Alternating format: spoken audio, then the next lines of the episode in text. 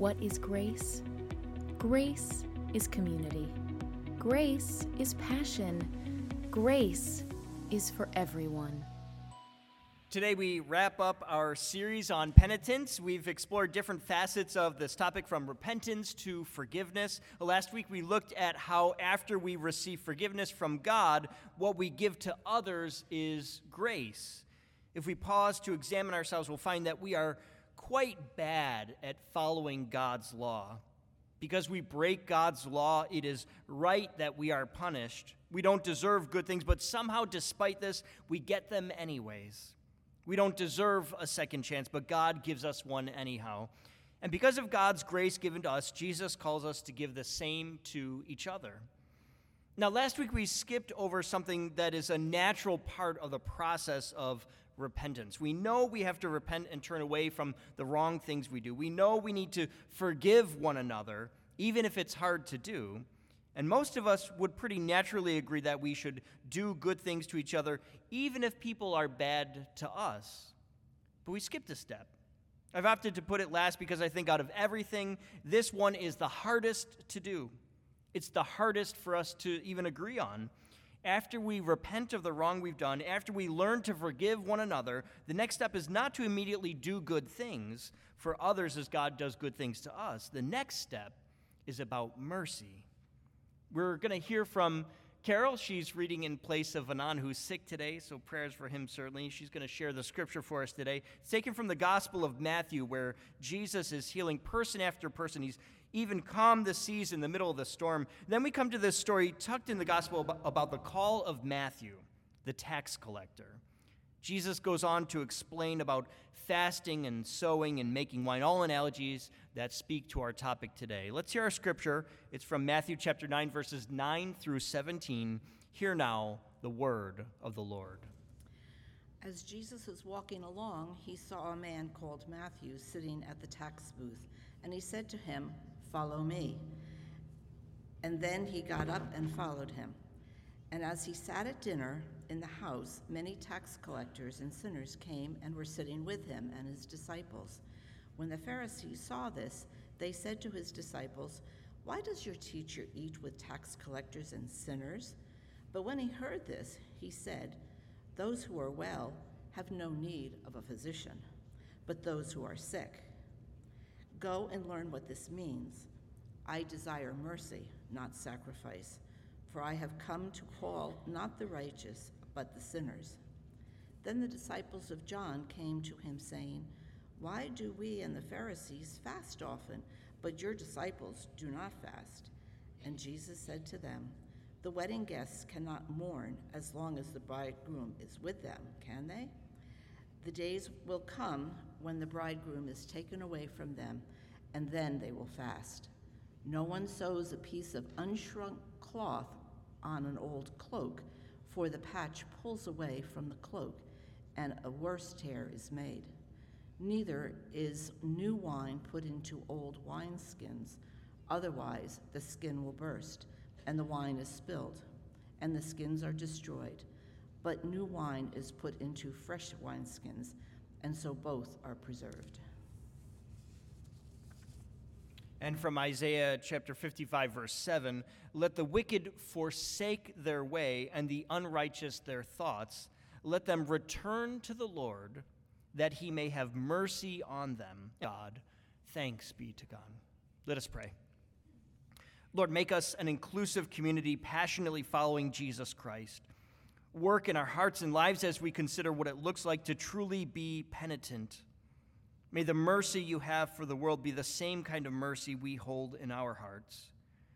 Do your will in our lives, and may the words of my mouth and the meditations of our hearts be acceptable in thy sight, O Lord, our rock and our redeemer. Amen. It seems everyone has that one strange person in their family, someone who just doesn't seem to fit in with everyone else. Uh, I see a few people turning and looking at each other. I think you might be saying the person sitting next to you is the strange one in your family. Uh, But sometimes the stranger is strange because they don't really seem to track with what's going on around them. Uh, sometimes it's because they will say whatever wild thing pops into their head with no regard to how controversial it might be. Sometimes it's that they're the, the black sheep in the family. They are the outcast because they just don't fit in the way others do. And I love that old joke if you don't know who the black sheep in the family is, it's you. Uh, in my extended family, like any other, we have family members that struggle with fitting in, uh, whether it's drugs or divorce or other issues. Some are outsiders to my family. I actually felt this way growing up. My parents were very religious, and I decided to study and know the Bible as well as I could. I didn't grow up in the Methodist church, though, but learning and growing brought me into it. And yet, it's also something that makes me an outsider to my own family. Can you imagine that? I'm a pastor in a very religious family, but because it's a slightly different kind of Christianity, I'm the weird one in the family. And I know what you're thinking, Brian. It's not because you're a Methodist that you're the weird one, but that's another. Research shows uh, feeling like you don't fit in makes you anxious or depressed. It could even lead to eating disorders and makes you less likely to attend college. That's a pretty rough list of effects, isn't it? It has to make you wonder if it's ever appropriate to make people feel like outsiders. Jesus gives us a, a pretty compelling example in how he treated others. As he crisscrossed the countryside, he would regularly stop at the synagogues, the local churches, and as a traveling preacher, he would be invited to speak. Often his message was received with glowing praise, but sometimes the religious folks didn't like him very much. They thought his popularity was a problem and that when he healed people, he was too loose with offering them forgiveness. They thought people had to follow the rules before they could be forgiven. Their sickness was considered a sign that they were wrong. But Jesus was different. Instead, he would go to dinner with the outsiders. In today's passage, we actually hear about one of these times. It involves Matthew, who the gospel is named for, as sitting at a tax booth. Jesus sees him, telling him to follow him, and he got up and followed Jesus. This is more extraordinary than we probably give it credit for. Jesus would be considered a, a, traveling rabbi or teacher, and to be the student or follower of a rabbi was a very serious matter. Usually, a rabbi would pick the very best students in school, and everyone else would go into whatever the family business was. To be picked as a student of the rabbi was a huge honor that w- would happen very early in life. Leaving the stability of the family business later was unheard of. But with tax collectors, it was even more astounding. A tax collector back then was hired by a wealthy person who paid the, the Roman Empire for the privilege of collecting taxes. These hired tax collectors were locals and would collect a, a poll tax and a land tax, but the kicker was the import and export tax. This is going by to Matthew was doing. He, he would set up shop on a major road and stop anyone going by to inspect everything they had on them. If you thought taxes are bad these days, imagine it back then. If you were walking along the road, they would go through all of your stuff. Uh, if they found anything they thought came from a different country, they would make you pay the money for it. Now imagine that town isn't your destination. You keep traveling and then come across another tax collector who charges you again. Remember, there's, there's no receipts back then. Every time you see the tax collector, you have to pay more money or you will go to jail. It's criminal, isn't it? And the worst part is, whatever they say you owe, that's what you have to pay. It was well known that tax collectors would overcharge and pocket the money. It was an incredibly lucrative job. For Matthew to walk away from it is unheard of. Yet here we see a no good, dirty, rotten tax collector leaving his job to follow the righteous teacher, Jesus. Matthew decides he's going to follow Jesus and invites him over to his home for a big dinner. Matthew invites his co-workers, the other tax collectors and the quote unquote sinners. They are the outsiders. And being called sinners means they, they aren't the religious type. In fact, they very much don't care what the religious people think of them. I'm guessing you have a family member or two that fits that description. They just don't care what you think about them. Yet the Pharisees, the religious leaders of that day, are totally opposed to this meal with these outsiders, these estranged members of the community. When you eat a meal with someone, it signals you're close with them. So the religious people are thinking, why would Jesus even associate with these people? But Jesus is thinking the complete opposite. Instead of why associate with them, he's thinking, the people who need me the most are these people. He says, healthy people don't need a doctor, sick people do. And then he quotes the Old Testament, Hosea 6, where it says, I desire mercy, not sacrifice. Now, that section of Hosea is all about Israel being impenitent. Israel is not guilty because individuals do bad things. They are guilty because they fail to work toward a society that is better for everyone. They let people commit awful crimes, and as long as it didn't affect them, they didn't care. People were stuck in crushing poverty, and God's people did nothing to help them. So when Jesus quotes Hosea, he isn't saying, don't sacrifice. He isn't saying, don't be religious in following God. He's saying, get your priorities straight. Showing mercy is right religion.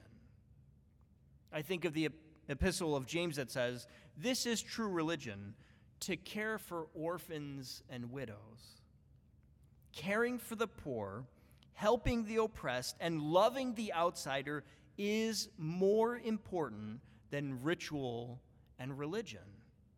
So when Jesus eats dinner with these sinners, he's showing the way. Don't reject these people that don't meet your standards. Love them, help them, show mercy. There's a, a, second part today today's scripture about fasting. It's the same idea. Fasting is a religious act. It is often part of the process of penitence, repenting of our sin and then not eating food to show how sorry a person is. Back then, they were required to fast at least once a year, but the devout would fast up to two times a week. And that's a good thing to do for sure, because it can help you be in tune with God. But in no way is fasting more important than mercy. Showing mercy is always superior to our religious acts and sacrifices. As we've journeyed over the last few weeks looking at the process of penitence, from repenting to forgiving and then showing mercy and offering grace, right here, I think, is the most important step. Show mercy. All kinds of people deserve to suffer, deserve the bad things that come their way because we are sinners. We are never as religiously good as we think we are. And yet, Jesus still offers every single one of us mercy. We don't get what we deserve. We don't get the bad things we rightfully should. Instead, we get good things from the Lord. It's literally the opposite of what we should get. And for us to turn and do the same for others can be so hard to do. We can get stuck on the need for others to think like we do, or to act like we do, or, or even for people to repent first before we take a single step toward a better relationship with them. That is not the example we have from Jesus. Jesus says mercy is the most important thing. Let me offer a thought of what this looks like. My wife Emily shared this story with some of the women that went on the women's retreat a few weeks ago. She had a good friend of hers, and the relationship was becoming more and more problematic this friend was doing things that were really hurtful to Emily. Now, you need to know this. Emily is one of the most committed friends you'll ever have. She is never willing to let go of a friendship. So she was struggling with what to do. Eventually, things became so time consuming and toxic. She said to her friend, If we are going to continue this friendship, there has to be two basic things in place. I need you to trust that I have good intentions and I need you to treat me with respect. That's it. Those were the only requirements that she had. She said, when she can do that, they'll move forward with the friendship. And initially, this friend said no. She wasn't going to do it, she couldn't do it. So Emily backed off. She wasn't unfriendly, but she was, wasn't deeply engaged in the relationship either. She wasn't spending extra time and energy on this friendship. Over time, things changed, though. Emily sensed that this friend was indeed trusting her more, not assuming the worst of her intentions, and treating her with respect. So they became close friends again. It's been a couple of years now, and after all that time, this friend came back to Emily and said, Thank you for setting that boundary. By requiring those couple of things, it helped reset and save the relationship and made both of them better people and they were both richer for it. What Emily did showed mercy. Now, you might be wondering, how is that mercy? She just set a boundary, but what she didn't do is give her friend what she deserved. She deserved to be treated the same as she gave. She deserved to have that friendship end. But what she got was reset boundaries and a healthy relationship. It wasn't you hurt me, so I'll hurt you back, or you loved me, so I'll love you back. It was mercy for the sake of others. That's what Jesus intends. And I know this because that word Jesus uses for mercy is a, a very specific one. It is chesed. It can mean anything from faithful to kind to merciful to loyal. It is steadfast love more than just tit for tat. It's a, a, devotion that goes beyond what is normally required of us. I know a lot of people here feel a duty to be religious. You are honor bound to do the right thing. I know because I'm like that too. But Jesus says this life is about more than honor.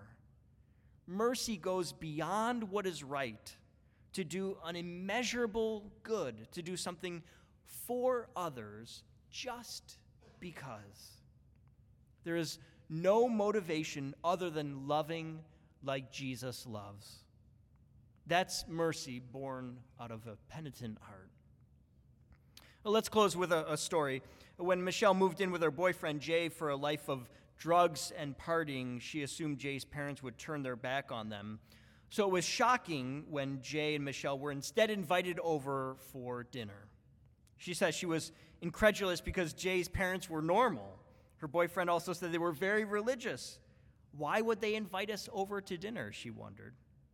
The day of the meal, they were welcomed into the home. As they sat to eat, Michelle became aware of her surroundings.